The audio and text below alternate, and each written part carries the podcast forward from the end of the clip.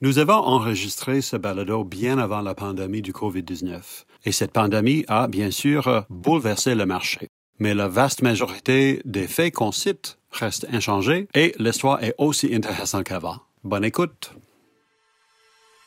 Bonjour, ici Craig Ryan de la FAB Corp euh, à la Banque de développement du Canada, BBC.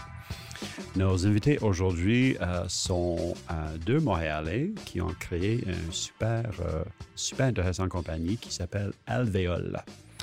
La mission de Alvéole, c'est sensibiliser le client et aider le client à faire un lien ou une connexion, si tu veux, avec la nature en se servant de, des ambassadeurs euh, du monde des insectes, les abeilles.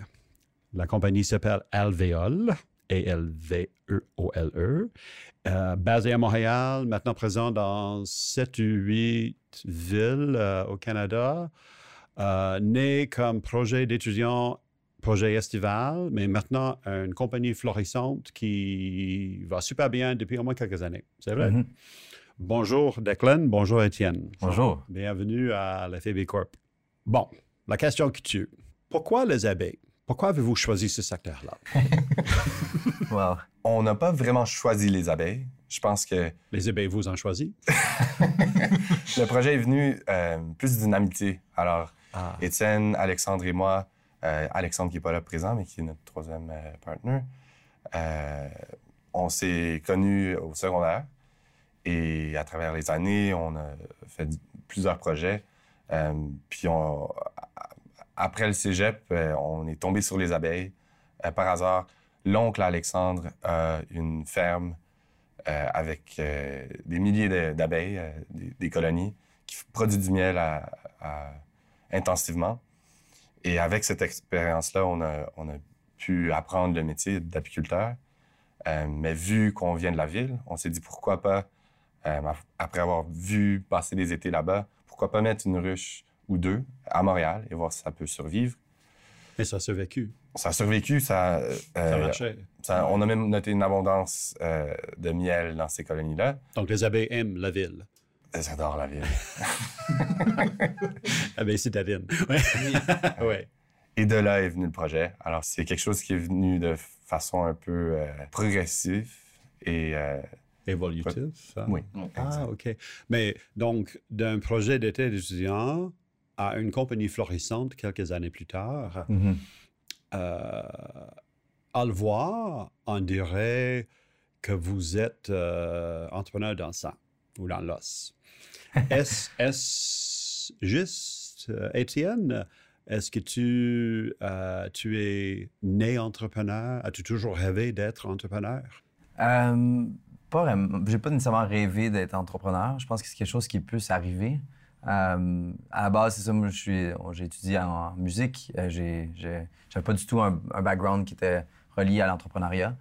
Mais on, a, on, a, toujours voulu s'investir vraiment à 100 dans ce qu'on entreprenait.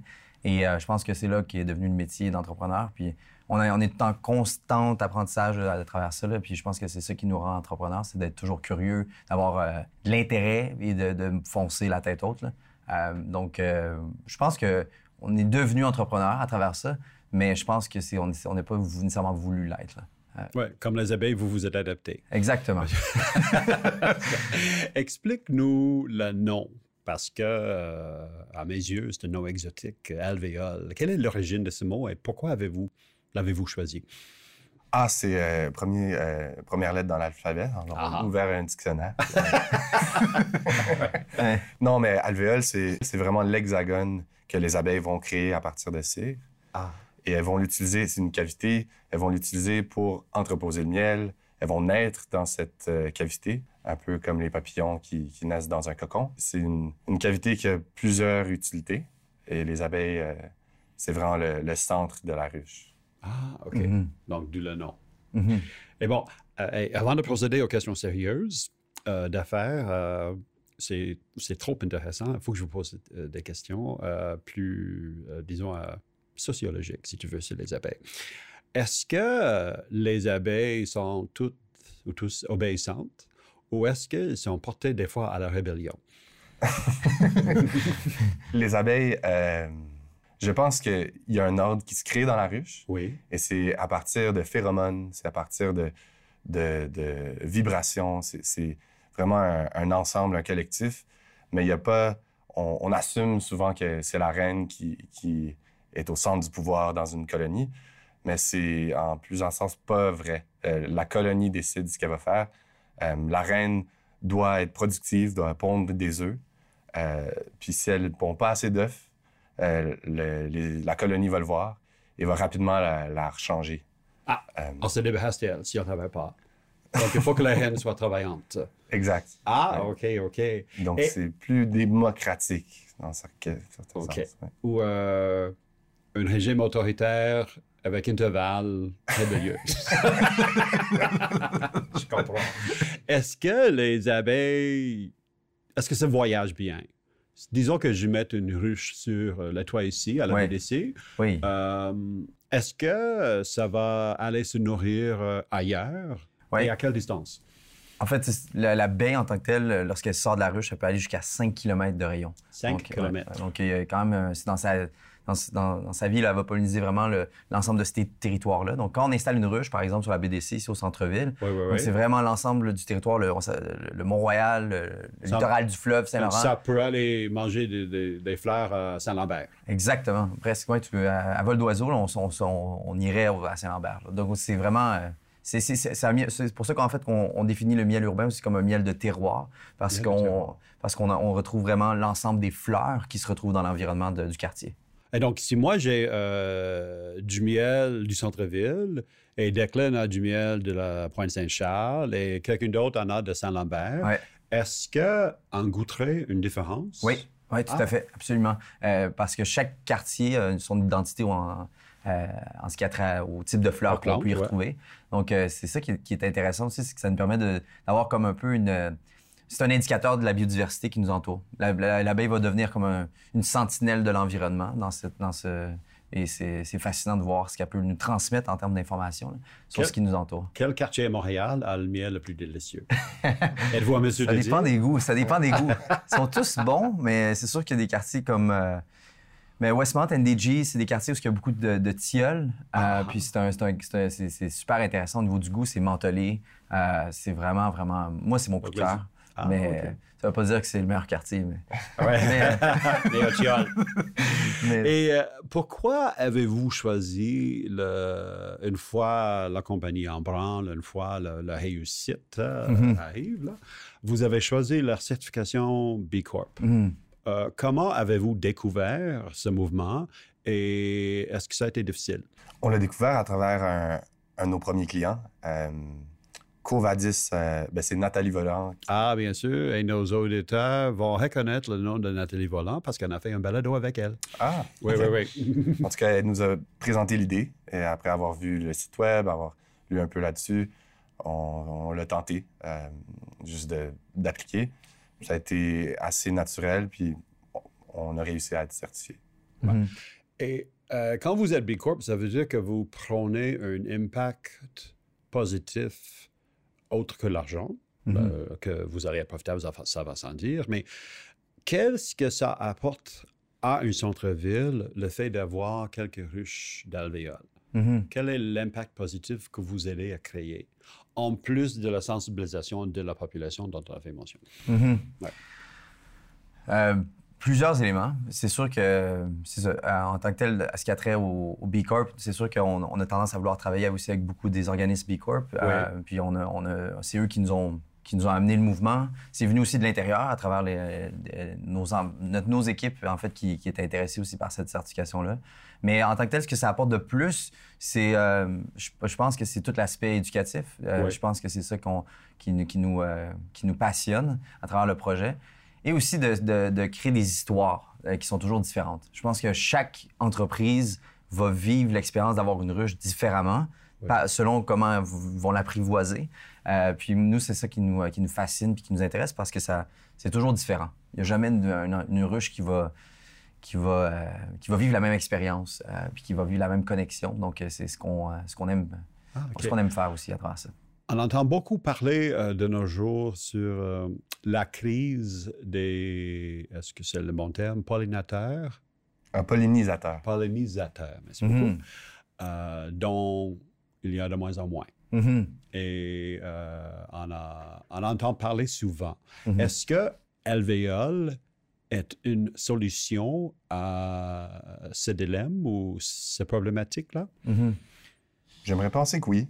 Euh, OK. Le, le problème est, est très grand. Oui. Je pense qu'on on apporte vraiment une, On ouvre la porte, c'est une porte d'entrée aux, aux- aux citadins.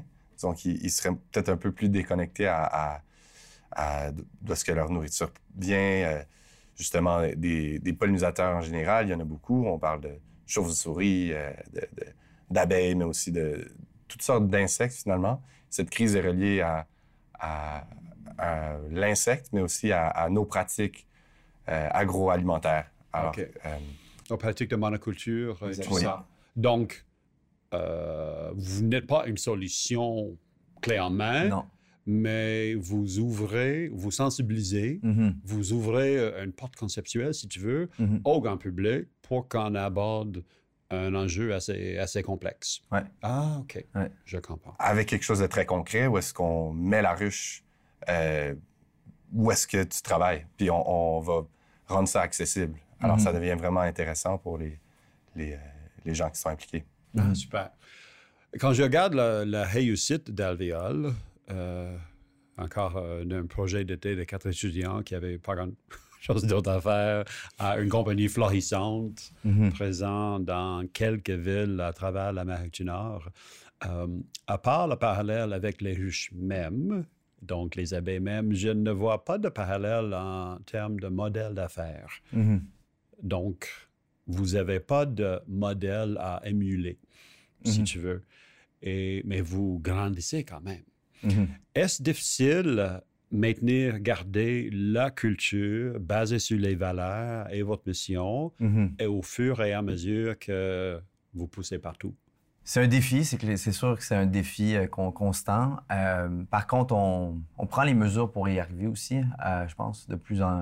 en fait, euh, tous les employés qui, qui, qui, qui démarrent vont vivre l'expérience d'aller au Manitoba pour être formés. Donc, Ah. on essaie de toujours créer... Vous une- formez Oui. vos gens Oui, au Manitoba. sur la ferme au Manitoba où, Où qu'on a l'oncle dont vous Oui. avez mentionné tantôt. Ouais, Ah, super. Donc, ça, ça crée comme une culture qui reste de cette façon-là. C'est sûr que c'est difficile parce que euh, les employés, nos équipes sont dans, euh, dans sept différentes villes euh, à travers tout le Canada. là. Donc, c'est vraiment les États-Unis. Donc, c'est- c'est c'est- c'est difficile de garder cette culture-là qui est au sein de, de cette croissance-là.